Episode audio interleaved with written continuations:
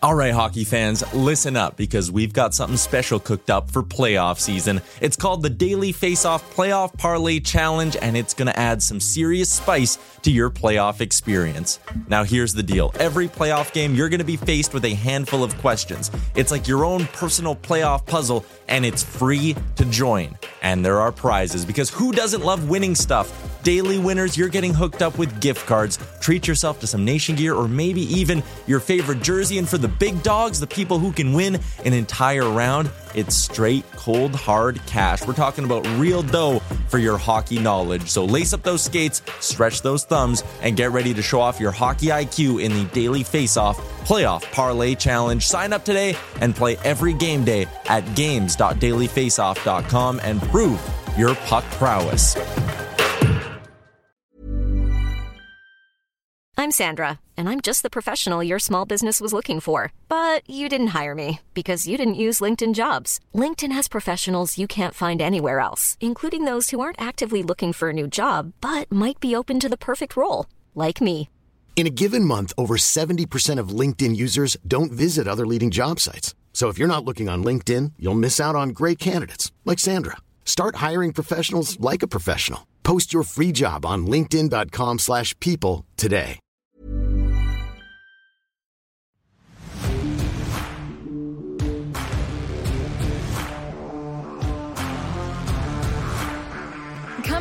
Is presented by Betano. The game starts now. Here are your hosts, Brent Wallace, Jason York, and Bobby Ryan.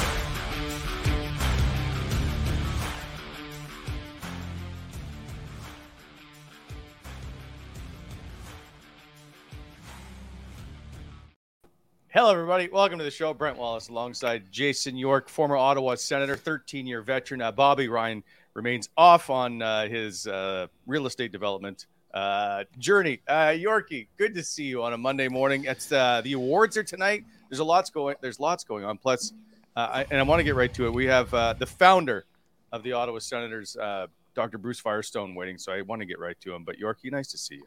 Yeah, happy Monday morning, Wally. Uh, I'm hoping tonight for the NHL awards that uh, well, it's uh, Dierks Bentley, right? Yes. Dierks Bentley is hosting tonight. I hope they let because we talked about this last year. It was Keenan Keenan Reynolds did it.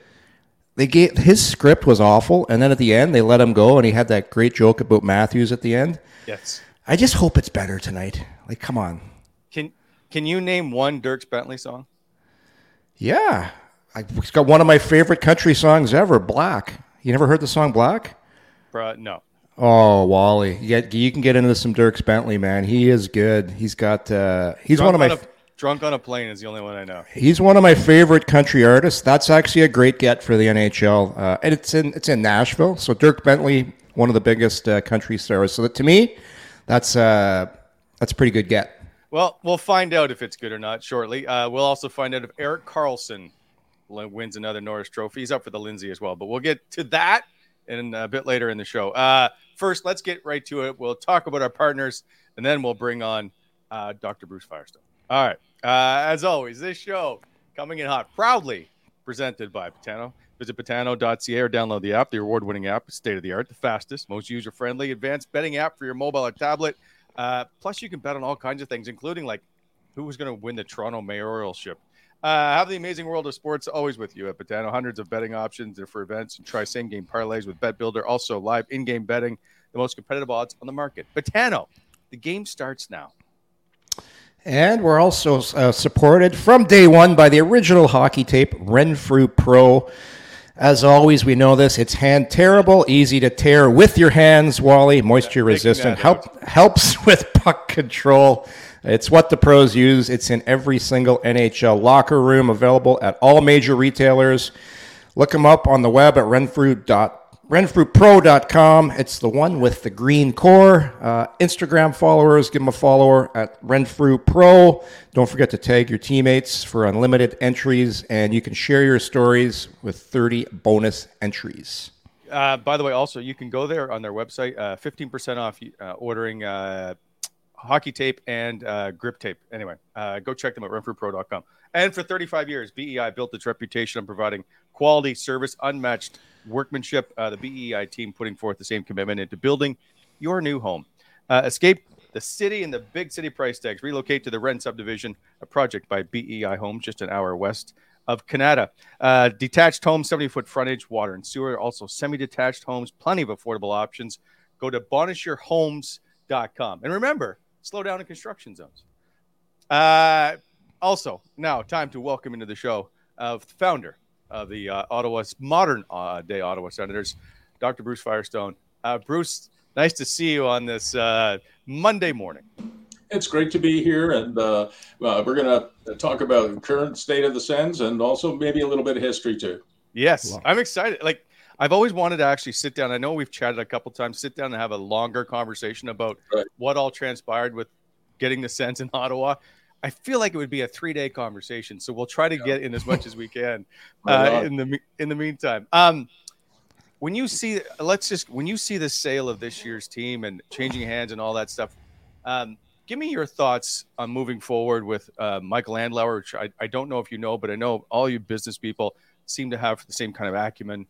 Uh, very smart people he, he's a uh, by reputation he's a very smart guy.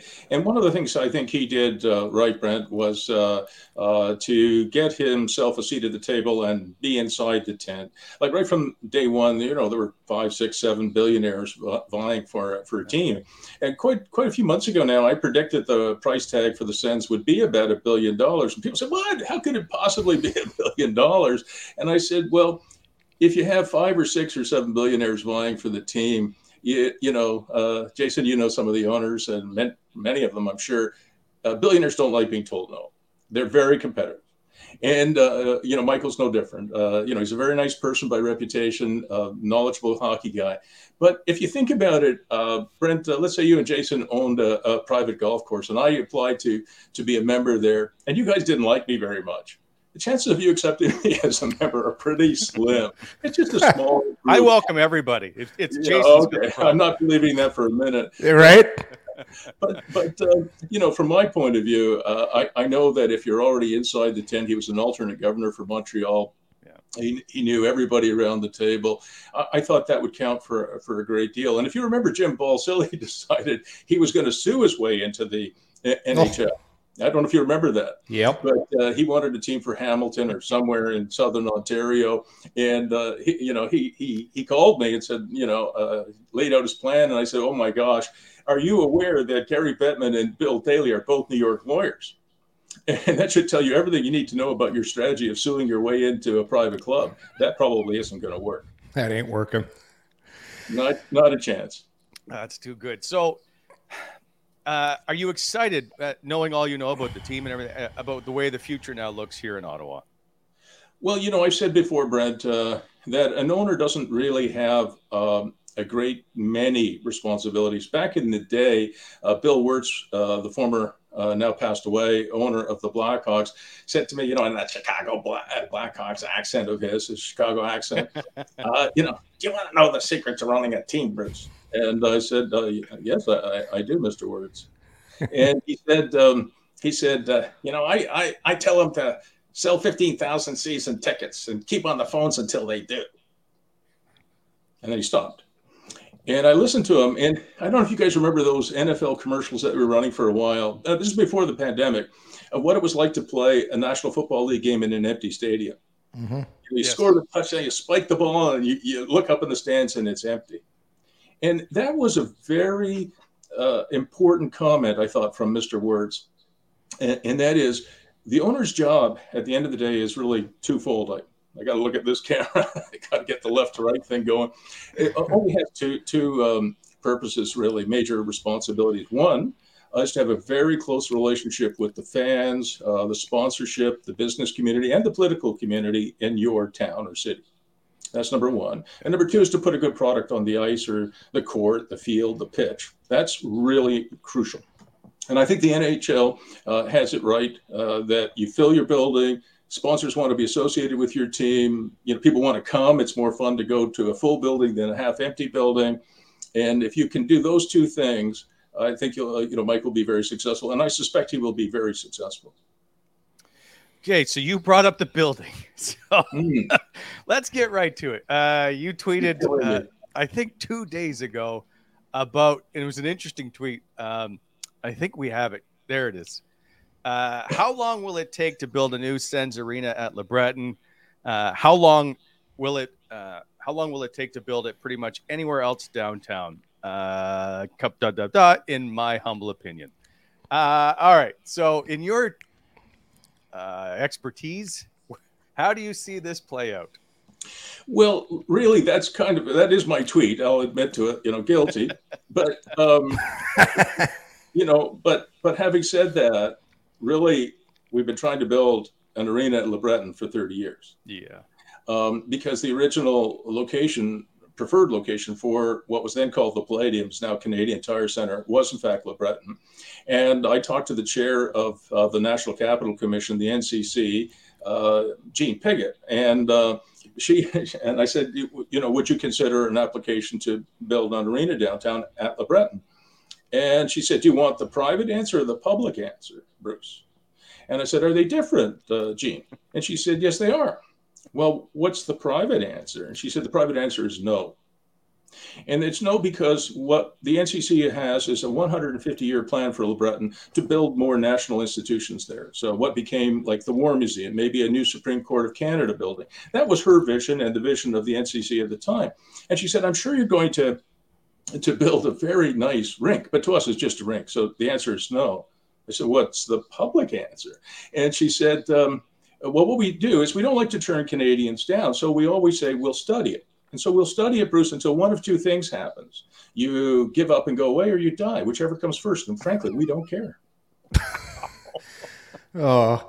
Well, there's your answer. Hey, Bruce. I, Bruce, I've always wondered this because I lived in Kanata Lakes forever. When right. you look at when you look at where the rink is, and how come we ended up having the Centrum built where it is with all that stuff right there? The rink's out there. Like, why isn't all that stuff? Why wasn't that stuff not built around the rink from well, day one? From day one. From day one. So Brent is is right. We're going to have a six hour discussion. I can see that. I, I, just it just puzzles me. I no, think. No, well, I, I, know the part. Let, Bruce, let me finish something. Is okay. I have the original booklet of the Palladium, and it was supposed to all be built up, Yorkie. It was supposed to. Well, it's only it's stuff. it's only common sense. I know, but like where the parking lots are, it was Bruce. You can interrupt. I'm sorry. Is That's it was okay. going to be full of buildings. okay, so Jason, that is a hell of a question and a good one. Um, so what I'm going to explain is something that um, it, it, it's it's not hard to follow, but it takes a little bit of thought. Uh, uh, uh, both of you may be old enough to remember that we did, we were forced into a 13 and a half week Ontario Municipal Board hearing with the provincial government of Ontario. The provincial government of Ontario at that time was run by Bob Rae. He was the NDP premier of the province of Ontario. He was elected with about 34% of the vote. It just broke down perfectly to get him into power. And he had, uh, I think, I don't remember, eight or nine, maybe 10 or 11 MPPs from the Hamilton Wentworth area, and only one from Ottawa Carleton. And when he talked to his caucus in Hamilton, they said, well, you know what? What we really want is we want an NHL team. And if you could put a you know stick in the spokes of Bruce Firestone and, and the Senators in Ottawa, maybe we can snatch the team to Hamilton and put it in the Copps Coliseum. So I was on the stand for 13 and a half weeks, or our company was, and I was on the stand personally for three and a half days going through a cross examination. And then at, towards the end of the cross examination, uh, Jason, uh, the uh, Ontario government's lawyer, who's very clever, uh, said to me, uh, Mr. Firestone, um, isn't this just a real estate play? Isn't this just about real estate? It has nothing to do with hockey. And I said to him, uh, you know, I don't agree with that statement. In fact, I have a proposal to make to you, Mr. Lederer. His name was Tom Lederer, Mr. Lederer, and to the province of Ontario, the opposition to the Palladium. I said, we will agree to freeze the land around the Palladium, the extra 500 acres that we bought, for a generation, for 25 years, because you seem to feel that this land, which has never produced more than $7,500 worth of hay, is more important than a new hockey arena and a National Hockey League team for my hometown. You seem to feel that way. Fair enough. So we will freeze the development on the additional 500 acres for a generation and do our best to farm it for whatever we can get for it, as long as we get the 100 acres we need to build the Palladium. And that's part of the reason why it took so long to get everything built around uh, that building. And I would also say to Yorkie that this is a, um, a, a very important thing in land development. And that is if you have a group of residents in Kanata Lakes and you build an arena, sort of you put it inside that community, that established community, you're going to have a lot of opposition. Uh, sometimes they call them NIMBYs, you know, not my backyard types. There might be one or two of those in Kanata Lakes. You remember I used to live there. Mm-hmm. And um, and so you have to find a place where you put the arena and then people who are now moving into the Mattamy community or the minto community which are very very close to the building uh, they are people who pre-select to go there and want to live close to an arena or stadium. I don't know if that makes any sense but that's what happened. So mm-hmm. uh, i don't want to get off topic but should the arena be downtown or is lebreton good enough? Where would if you had your choice right now where would you put the arena well, I, I, I would go with my original gut feeling that LeBreton is an excellent location. It used to be a fantastically vibrant, uh, small, um, small, you know, in terms of low-rise buildings. Uh, it was a tight uh, community full of working class people until the government of Canada decided to bulldoze them out of their homes. And I think that the Cyril Leeder and uh, Eugene Melnyk plan for LeBreton was outstanding. I don't know if you guys ever really closely looked at that, but uh, they they worked with uh, uh, Gino Rossetti's son uh, out of uh, Detroit, Barry Hobin, Fotenn, some really great uh, local firms, and they developed a plan which would be mixed use. It would have you could live there, you could work there, shop there, learn there, play there, go to a hockey game or a concert. But the, the problem that I think Michael's going to face is that instead of now having substantially all of the land at LeBreton ready uh, and able to be developed for the arena and ancillary facilities around it. It's now restricted to, I think, about six acres. That is not enough. But okay, so let me throw this out there though. You're going to have smaller land development, plus you're going to likely have lots of red tape, as with the NCC and probably with First Nations. Is it worth it, or should you just move it to the city core uh, and avoid all that stuff? I, I, don't think you would avoid anything, uh, uh, okay. Brent. I, I, really don't, and I think it would actually take longer. I mean, having said that, the NCC stands for No Commitment Club, right? That's the real name. and um, and and so the NCC it is is very slow moving. They're a national yeah. institution and they, they are slow to move. But I, I suspect that uh, if, if we go quickly, uh, we could do it in 60 months, and if we go slow, it could take 10 years. Um, and uh, anywhere else you go, it's going to take a great deal of effort and time as well as money. So I think LeBreton is pretty good. And don't forget, one of the 20 limited partners that Michael has brought in is um, Claridge. And Claridge has been building at LeBreton Flats for some time now. And Bill uh, and, and, Mr. Malhotra, the founder of Claridge, is mm-hmm. very knowledgeable in terms of, uh, you know, getting his way uh, in terms of, uh, you know, the National Capital Commission and, of course, politically um, here in Ottawa. So I, I think that that Michael's done a really good job getting ready for those negotiations. Does this team still feel like your baby at all? Well, I often say I'm not the founder of the team, I'm the mother. not that I know what being a mother is really like, but um, but um, uh, you know, if you think about Mike Ilitch in Detroit, Jason, did you know Mike? I was actually drafted by De- Detroit, uh, Bruce, and that was and and I played 20 games. He was an amazing owner. He used to come down to the dressing room. The players loved him. Detroit was the you remember this back in the early 90s. They were the pinnacle franchise. They had the Redbird one, their own plane. And I, I said this to Wally the other day. Every good team, they have something in common. It starts at the top, right? And uh, I, everybody thought the world of him. Yeah. When he passed away, uh, everyone, the scouts, uh, the trainers, the coaches, the managers, the players, uh, the fans, uh, they really mourned him. They, they legitimately mourned him. And one of the things that I think uh, Eugene struggled with was uh, I think you need the living, breathing, beating heart of an owner in the building every day. And I think for tax reasons, Eugene could only be in Canada like 15 days. It's hard mm-hmm. to run a shoe store if you can't be in the shoe store every day. Uh, hard, impossible to run a restaurant unless you're pretty much there all the time. and I think uh, the fact that Mike was so involved with uh, the league, uh, the players, uh, the corporate community in Detroit, you know, he was very committed to downtown Detroit at a time when Detroit was really suffering. So I, I think, um, uh, I think, you know, he he probably felt too that the Red, Red Wings were his baby. I know the Wirtz family felt that way about the Blackhawks, and certainly I felt that way, Brent, about the team. Um, if you had to do it all over again, would you sit with Cyril Leeder and Randy Sexton and go, "Yeah, let's do this"? Well, um, I, I, I get asked that a lot, and uh, you know I couldn't be prouder of of, of uh, Ottawa and, and and the team. You know, it isn't that long ago that Ottawa, the Senators, were in the top five, six, or seven in revenues in the National Hockey League. Yep. I, I got a call. I remember from uh, the Mighty Ducks when they were called the Mighty Ducks uh, I think Tony Tavares was uh, heading them up mm-hmm. at that time on an operating basis. And he looked at you know the NHL reports. As you guys know, the owners compete like heck. They'll lie and cheat along with their managers when it comes to on ice. I mean, they'll tell you, "Oh yeah, you got a uh, you got a great deal with Yorkie here. He's only got one leg, but he's fantastic." um, um, but uh, you know, so uh, on the ice, I mean, oh my gosh, you, you got to watch yourself. But um, in, in business terms, they cooperate very carefully and closely. And uh, so uh, he calls me up and says, How is it possible that little Ottawa is outperforming Anaheim, the richest county, I think, in the United States, or certainly one of them, Orange County, um, you know, is outperforming us in signage and corporate sponsorship?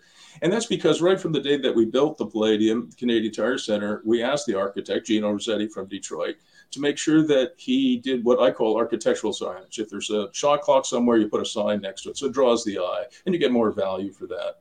And um, and so he sent a, a, group up to study with us uh, in terms of uh, you know what kinds of things we're doing. Because when you're in a small market like Ottawa, as opposed to Orange County, you have to work probably harder and smarter to to stay in the same place. And if you're uh, exceeding the, the others, um, then you're doing something right. Bruce, you kind of you kind of you kind of touched on it earlier with the importance of having an owner live in town. I go back to when I played here. Every single night, the building was sold out. It was five straight years and those glory years in the early 2000s. Ottawa sports fans, what's from your experience? What is the secret to keeping the building full? Well, it, there's no secret to that. I think a winning product certainly helps. Um, and the other thing that you know I did with Randy Sexton right from day one uh, was I remember opening night. You know, we were in the Civic Center. Uh, you know, ten thousand seats with twelve thousand people in the building. I don't know if you guys remember this. Probably you don't know, but we did not have our beer license, our liquor license that day. you know, the, the, the NDP and, and, and the provincial government didn't like us very much, and they held up our liquor license. And we're opening day. Uh, Rick Anderson, who is a, a PR uh, specialist, was sitting in the minister's office, and he refused to leave. You know, they wanted to kick him out. He wasn't going anywhere. He said, "I'm waiting for the minister to sign off." Finally, he gets it at like 4:30 or something like that. The game starts at seven and, uh, and, he gets on a plane. They, he gets to the Ottawa airport. The police, the Ottawa police, were fantastic. They gave him a police escort, and like literally at five after seven, after people started streaming into the building, we posted our license was able to serve beer. But also that night, uh, Randy Sexton, uh, Bruce Firestone, and Cyril Leeder were at Gate One and we were shaking hands with fans, many of them wearing Montreal jerseys because our first game was against Montreal. And I asked them, I said, listen, tonight, if you, if they were wearing Montreal jerseys, I said, tonight, you got to cheer for the Senators. After this, you can go back to cheering for Montreal. But this is, we haven't played a game since uh, 1933. I think it, you know, it's been a long time. And uh, uh, Jason, I'm sure you know this. Uh, the Maple Leaf fans are are, are sad uh, that they haven't won a Stanley Cup since 1967. The last Stanley Cup the Senators won was 1927. So I don't think anybody's waited longer for a championship than we have. Yeah, that's so true. So hey, I got a nostalgic question for you. You bet. Okay, everybody has their players. I was involved with my own little junior team. You always have a player you're sitting up in the box watching. Going back to those years, throw me a name that when you went to the games a guy that you love to watch play? Well, I, I would be with probably 100,000 other fans in Ottawa. We all cheered Brad Marsh. He didn't get a goal that year, our first year. Uh, but in the last game of the year, you know, they put him at forward, they put him at center, they posted him. You know, he was a what do they call a den sticker or something like that when you were a kid. He would Yeah, sit, yeah. you know, and try and shovel the puck in. We couldn't get him to get a goal. But Marshy said something fantastic, Jason, which really helped us. Um, after we had lost, you know, like 20 games out of 23 or something like that. I think we won one and tied two back when there were ties. Um, uh, he he stood up in the dressing room because people were a little bit, you know, depressed. I think. I mean, you know, it's it, it it's not fun to lose. Who who likes losing? I, I don't know anyone. And he said, it's not that we're a bad team. It's just that we play in a very very good league. And everybody in the dressing room burst out laughing. I remember it was hilarious. And after that, the team relaxed. They started to play a little better. And you know, the only thing I did that year to to try and help the team, because I knew it would be a tough year, um, was I said we have to get 24 points or more. And uh, Laurie Boschman, I think, was our captain. And uh, Laurie asked me, why 24, Mr. Firestone? And I said, well, the worst ever team was the Washington Capitals expansion team. They got 22. And uh, we, uh, I know some of the players who played on that team, and they can't wait for somebody to come uh, into the league and be worse because they get this question, oh, weren't you on the worst ever NHL Oh. team? It haunts them till they die. So I said, we've got to get 24 uh, or more. And you, how many points do you remember? How many points we got, Brent, in the first year? Is it 23? No, it was 24. 24. 24 on the nose. The, the third, the third, I got to put my fingers over here somewhere. the third, the third goal uh, or responsibility of an owner is to set goals. If you look at what the uh, Golden Knights did, the owner there, he said, "We will win a Stanley Cup within six years." And I said uh, to the team and publicly, our, our goal in our first year is to get 24 points or more. Um, and I also said our goal was to make the playoffs in five years and challenge for a Stanley Cup in seven to 12. So I did set some goals, and we achieved all of them. Uh, we did compete for a Stanley Cup in that period. We didn't win one, though. Should have won in 05, but or 03. Should have won. I mean, that, I, I can tell you, boys, uh, you, you know, this is going back to your question uh, Am I the founder of the team or the mother? Is this my baby? When they lost to the New Jersey Devils, Yeah. and all, I think Jacques Martin was the coach. Yeah. And that year, the Sens had never lost a lead in the third period. Never. That's right. I think they were lead, leading 2 1 or something like that in the third period. And then this was the uh, Eastern Conference Finals. And I thought if we get to the, the Stanley Cup, we are going to clean up. We're going to get our Stanley Cup. I was so excited. And I think um, uh, they scored with a few minutes left to, to win, I think 3 2. I went out into the parking lot, Yorkie, you know, because I lived in Kanata Lakes too. I had this van, and I had five kids, a mother-in-law, my wife, you know, I had this eight eight seater, and um, and uh, you know, I'm sitting at the wheel, going to drive my family home. It's all it's pretty quiet in the car, and I'm kind of embarrassed to say it, uh, but I burst into tears, and I I, I kind of knew at that point that I might not. Uh, be successful as an owner in terms of getting a cup for for for the Sens and for the the fans here in Ottawa. Uh, it, that was a tough game. There's no question about it. Uh, That actually, a just hard watched if uh, E60 just had the documentary on the the Mighty Ducks, uh, and that Hmm. was part of it. And I don't like to keep bringing that one up. Is uh, does Ottawa need to have a winner to be successful? I, I think uh, I, I, I can't imagine many of the owners uh, wanting to be involved in the National Hockey League or the English Premier League or National Football League without having a burning desire to win. And as I said, the three responsibilities of the owner, one of them is to uh, is to ice a, a, or put on the court, pitch, whatever, a, a successful team. And really, uh, Cyril Leeder said it beautifully once to me. He said, if we ever do manage to win the Stanley Cup, Bruce, we can live off of that for a generation. You got to win. Hiring for your small business? If you're not looking for professionals on LinkedIn, you're looking in the wrong place. That's like looking for your car keys in a fish tank. LinkedIn helps you hire professionals you can't find anywhere else, even those who aren't actively searching for a new job but might be open to the perfect role. In a given month, over 70% of LinkedIn users don't even visit other leading job sites. So start looking in the right place. With LinkedIn, you can hire professionals like a professional. Post your free job on linkedin.com/people slash people today. There's never been a faster or easier way to start your weight loss journey than with PlushCare.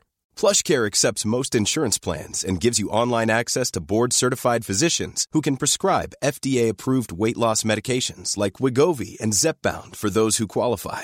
Take charge of your health and speak with a board-certified physician about a weight loss plan that's right for you. Get started today at plushcare.com slash weight loss. That's plushcare.com slash weight loss. plushcare.com slash weight loss.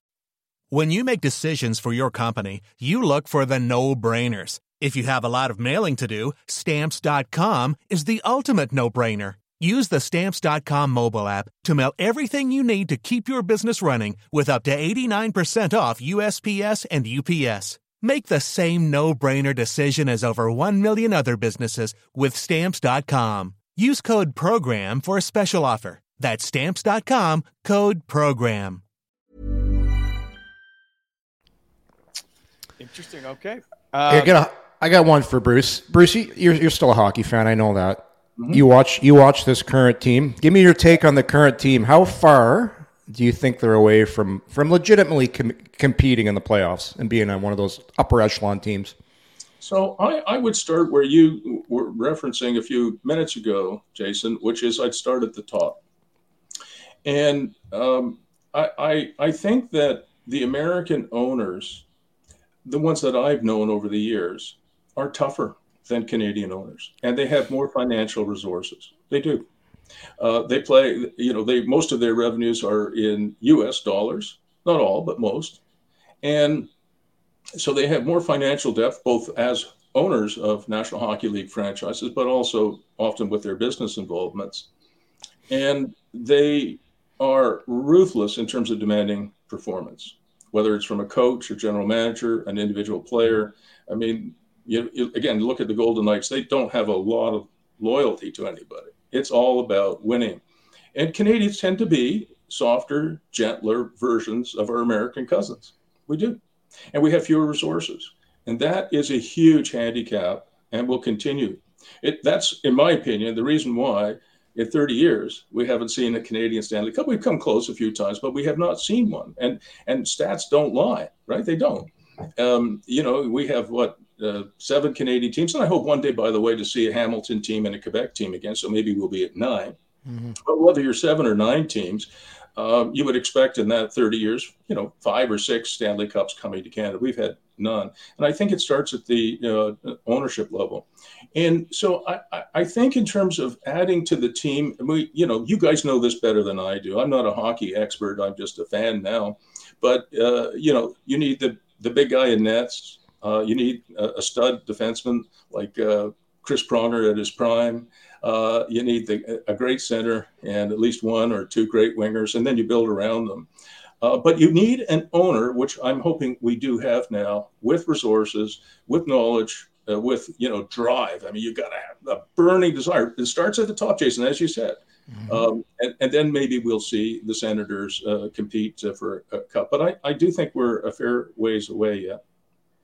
All right, interesting you say that though. But in Winnipeg, the Thomson family was worth fifty-two billion dollars. Yes, they are.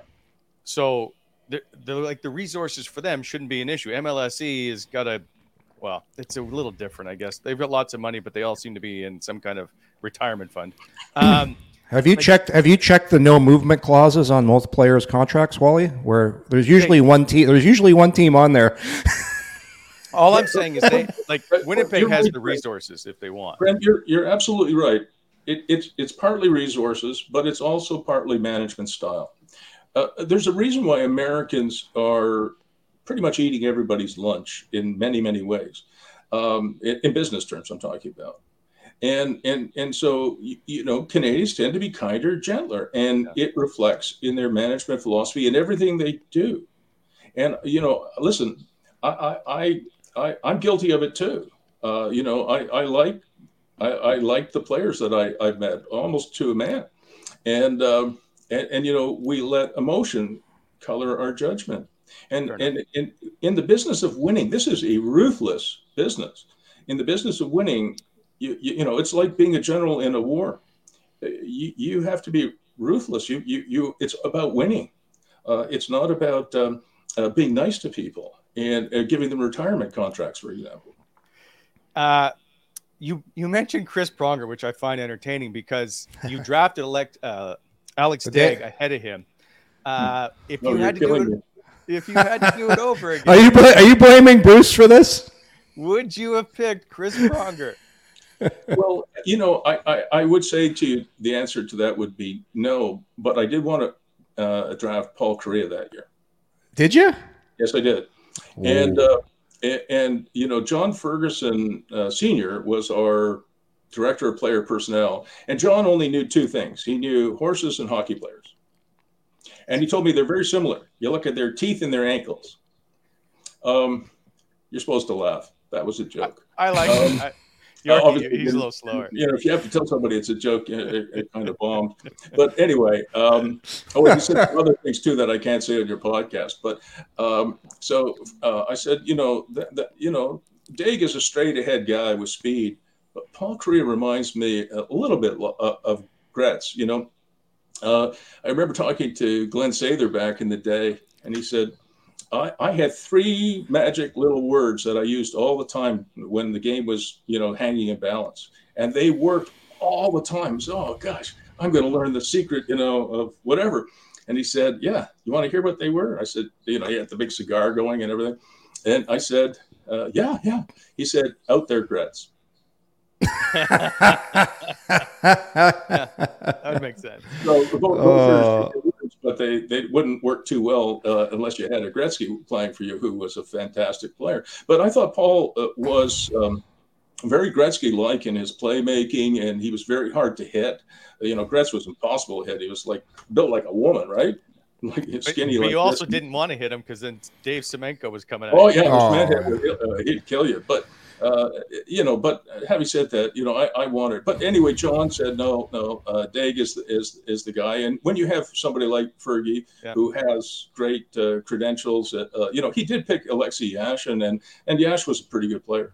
Yeah, the Hart finalist. But I, and Alex Daigle for like was I if I'm not mistaken the consensus number one. There wasn't. He was. He was. He was. And, and Uh, you know, he did score 20 goals in his rookie season on, on what was a, still at that time not a very good team. No, no. So, um, uh, just a couple of questions before I let you go. One, if you could give Alfie any job in the organization, what would you give him? Yeah, I saw that in your questions, and I, I, you know, I was going to answer kind of facetious, faci- uh, you know what I mean. I was going to answer with a chuckle. Thank you. Uh, you know, any job he wants, uh, but um, uh, seriously, you know, I'd ask him where his skills would be best applied, and uh, you know, does he want to do some coaching? You know, does he want to uh, do some scouting? Does he want to do some public relations?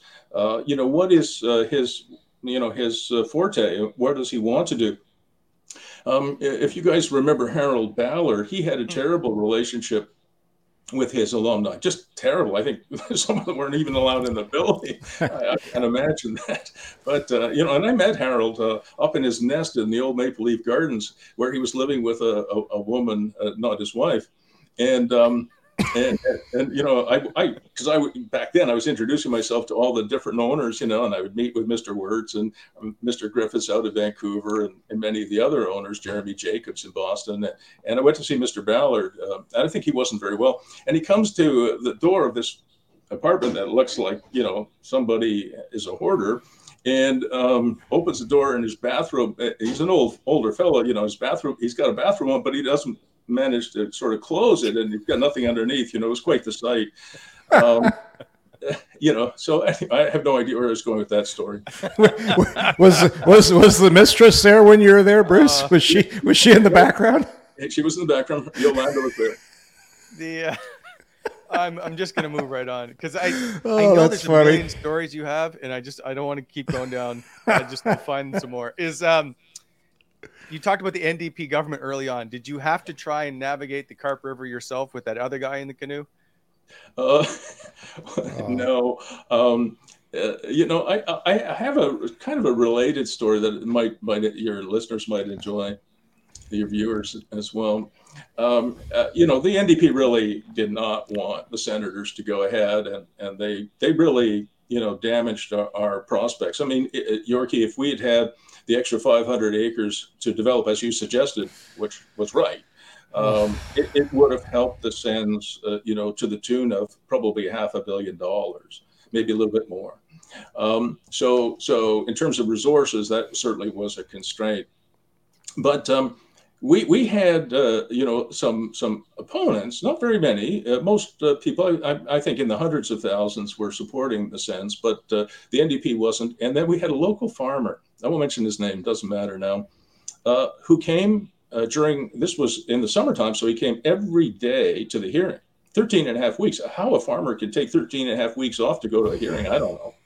Um, he comes every day, and I, I was there, and so I would, you know, I got to know him. He's an opponent, and he, he, he said, uh, you know, the land should be left to, as wet clay. Um, and, and uh, you know, obviously I didn't agree with but we, we became not friendly, but we got to know each other. And um, 10 years after the Palladium opened, CBC, you know, they're always looking for something, right? Uh, if it bleeds, it leads, right? That's right. Yeah. Uh, you know, so so you guys are in the media, so I better be quiet. But anyway, um, so so I I mean I, I don't watch CBC local news, but for some reason I was flipping around on the channels and there's this farmer t- on the 10th anniversary of the opening of the Palladium. And um, there must have been two cameras because they did the two shot thing. So you could see the farmer and you could see the interviewer, a young woman. And she said, Mr.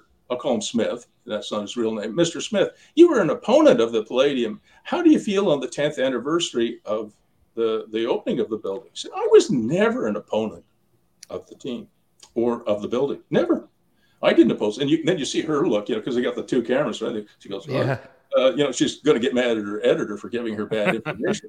Uh, and uh, and and he said, no, no, no, I was there every day, um, uh, you know, at the hearing just to make sure they went through, you know, they dotted their I's and crossed their T's just to make sure they went through the full process. I never was an opponent. In fact, uh, now that the uh, the Palladium has been open 10 years, my farm gate marketing business is off the charts successful. More people are coming out. They're buying more fruits and vegetables and nuts from me. It's been, the Palladium's been a great neighbor. I was always a supporter. And, and the reason I tell you that story is that that sometimes, you know, uh, people say things and they come to realize over time that um, may, maybe their original idea or opinion was uh, was not well informed. And I think this had happened to him. Conveniently, had forgotten, uh, you know, what actually happened. But but what the reason I'm saying that is that it'll be very important for Michael to establish, as I said when we started this podcast, to establish a very good relationship with the fans, the corporate community, the sponsors, and also the political community. And by political, I, I mean small p political. I don't mean uh, liberal, NDP, right.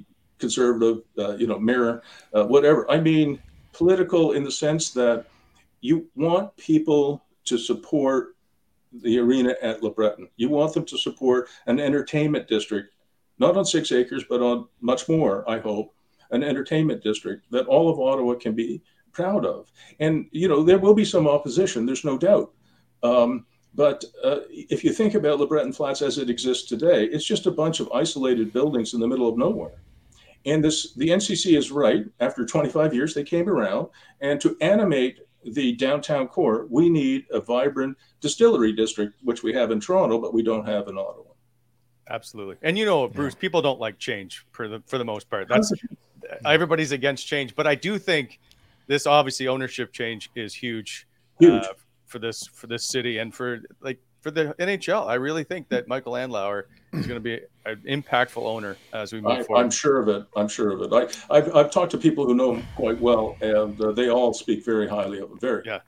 Uh, Bruce, we appreciate your time. Um, in fact, I may I want to bring you back on just so we can discuss the the danger flute story uh, because I read about it in the Athletic, and it's a fantastic story about the trumpets uh, that sound off this end. Wally, Wally, and after Bruce, I'm going to explain what a den sticker is to you. After okay. it was, a, it was a, it was a term. That's an old Hango seek term Bruce threw out at us there. A den sticker. Yeah, I've never heard it, so I, I look forward okay. to it. See. You see, because you, you, you don't know why, because you weren't allowed to play outside when you're young. That's why you're so mad. A, a den, a den sticker, Bruce. This is what yeah. a den sticker is. When you play Hango seek, everyone goes and hides.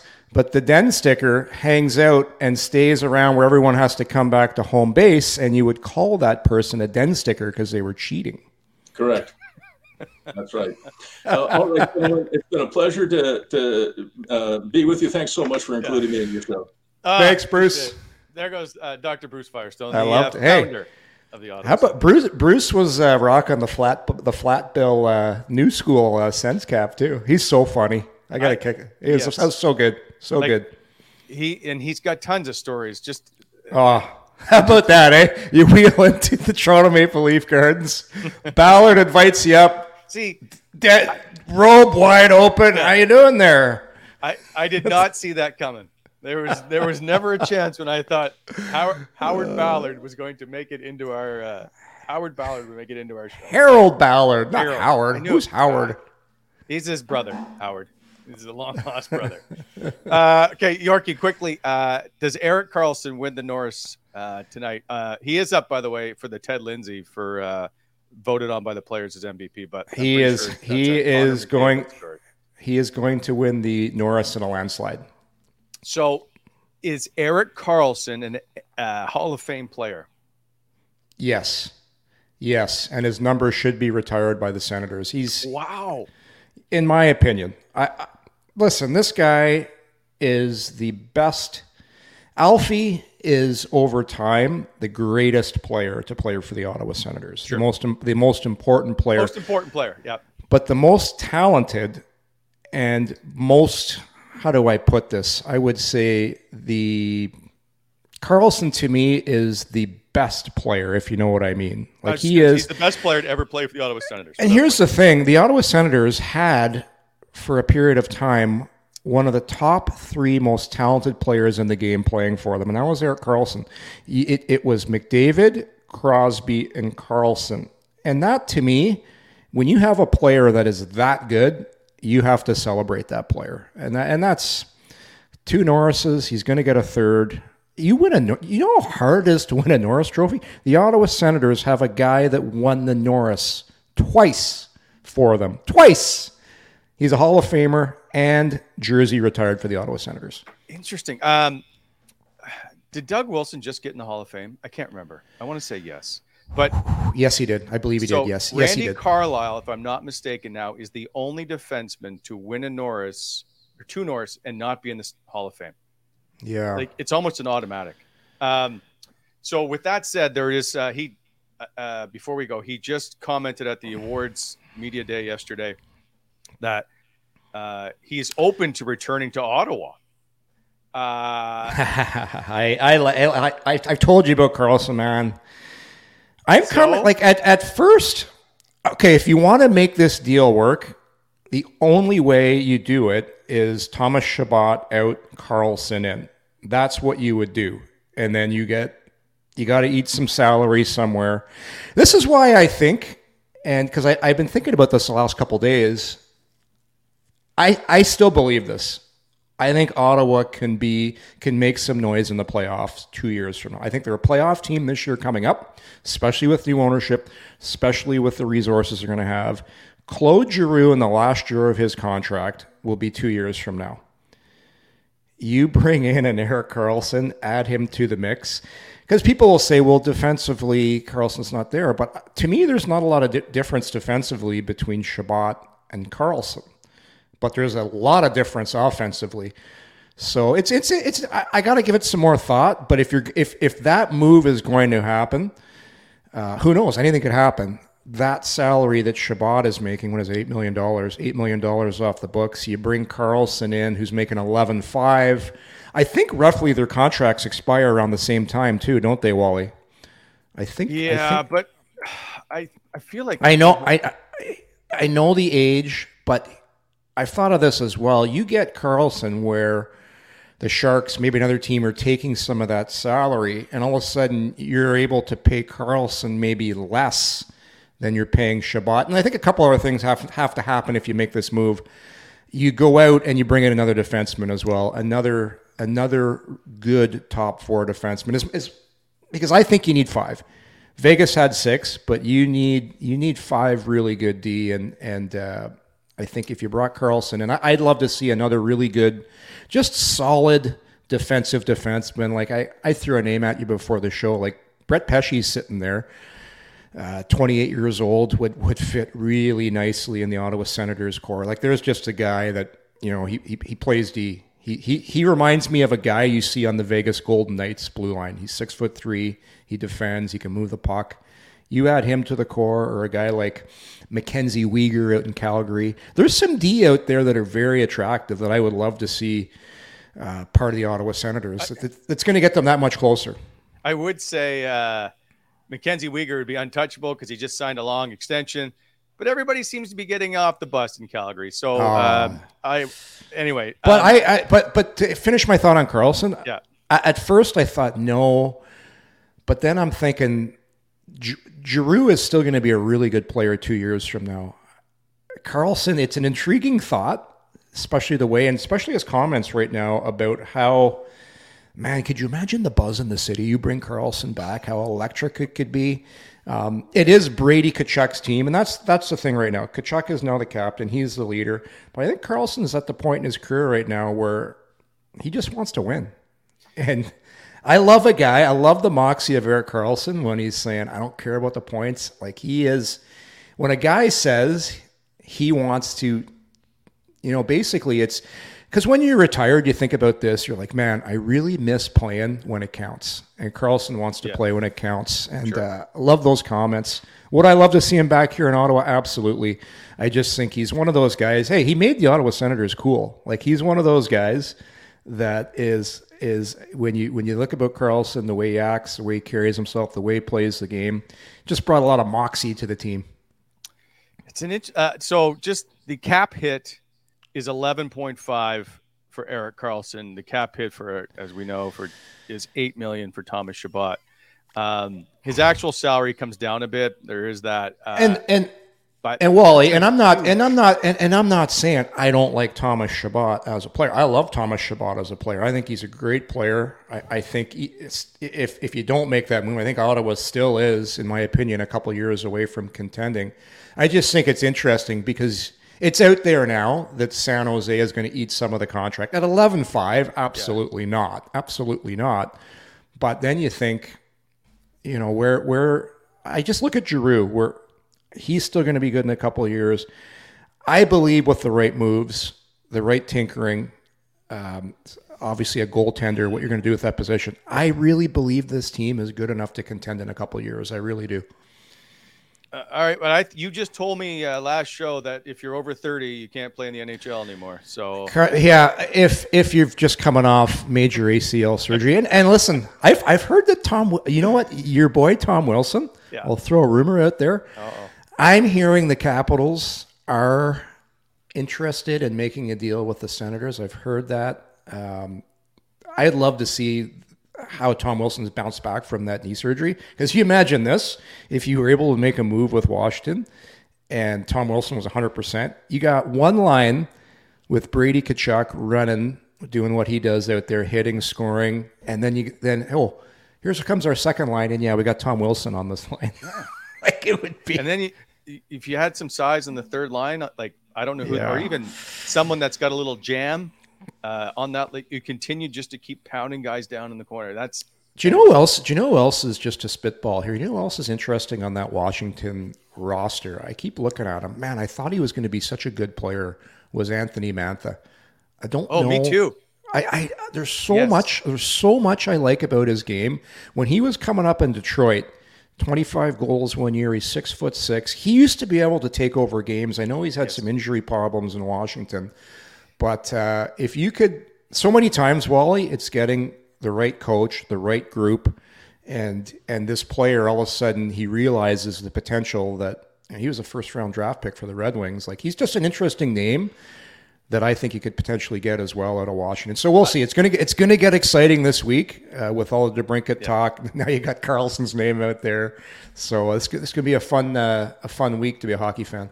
So I had him. All right, when I covered the World Championships, he was there. He had a, and I think he had a really good World Championship, and I just Right. like, that guy is a a monster, and can get up the ice. I I, I really like Anthony Mantha, and I'm like you. I'm like, where? What happened? Like maybe it is Injury, injury, injury, hundred percent. Like it's certain players. That's that's that's what I say. Look, a head coach, his job everyone thinks it's systems and X and O's. It's not. It's not. Head coach's job is to bring out the most and to untap that potential, especially in players like that. Figure out the secret sauce to what makes guys click. Uh, what players you play them with, what situations you put them in. And in, in Washington, it's been a disaster for him, but he's a guy that's still young enough. He's he's uh, he's he's big enough. Starting to sound like Stuart Smalley, and God damn it, Gosh people, darn it, people like him. Darn it, people like him. I really, I really like him. He has uh, he uses a white stick because he's colorblind. Is he? Yeah. Look at you. Is that from the Wally notes when you did a game? You must have done a Washington game and you did your homework. World Championships. I was like, why do you use a white stick? He goes, I'm colorblind. And I'm like, oh. Yeah. So I got to say, hey, listen, the one time you and I worked together over in Sweden, Sweden. uh, we did the Sens series over there. I was, I'm going to give you some kudos here because you say I never say good things about you. You gave me the most well informed 30 page database on the entire game that night. And I'm like, holy shit. Because I used to do a couple hours of prep before. I go, I don't have to do any prep. I go, Wally's done everything. It was fantastic. Your attention to detail, Wally, I'll give you that. I'll tell people right now because you never say I'm nice to you, was outstanding. I appreciate it. Shane Hnidy, if you ever get a chance, same thing. Uh, when Winnipeg would come to town, I would give them my Yeah. notes for the Sens, and they were like, man, these are fantastic. But not everybody gets the Wally notes. Not everybody. Not So- everybody. Uh, all right. Uh, we will be back later this week. We'll talk about the draft that's coming up, obviously, um, and the awards and what all transpired. Uh, Yorkie, um, enjoy your afternoon if you got to get to the course, although the weather's terrible. Yeah, and it's still smoky outside. It's crazy So- smoky. Yeah, it's terrible. Ah, you know what? Just pour some old fashions and Just light the city the on fire. He put some old fashioned with that smoke. All right, we'll see you later. see you. Thanks for watching, everybody. Yeah, take care. Coming in Hot is brought to you by Betano.ca. Please hit that like button and subscribe to our channel to never miss an episode.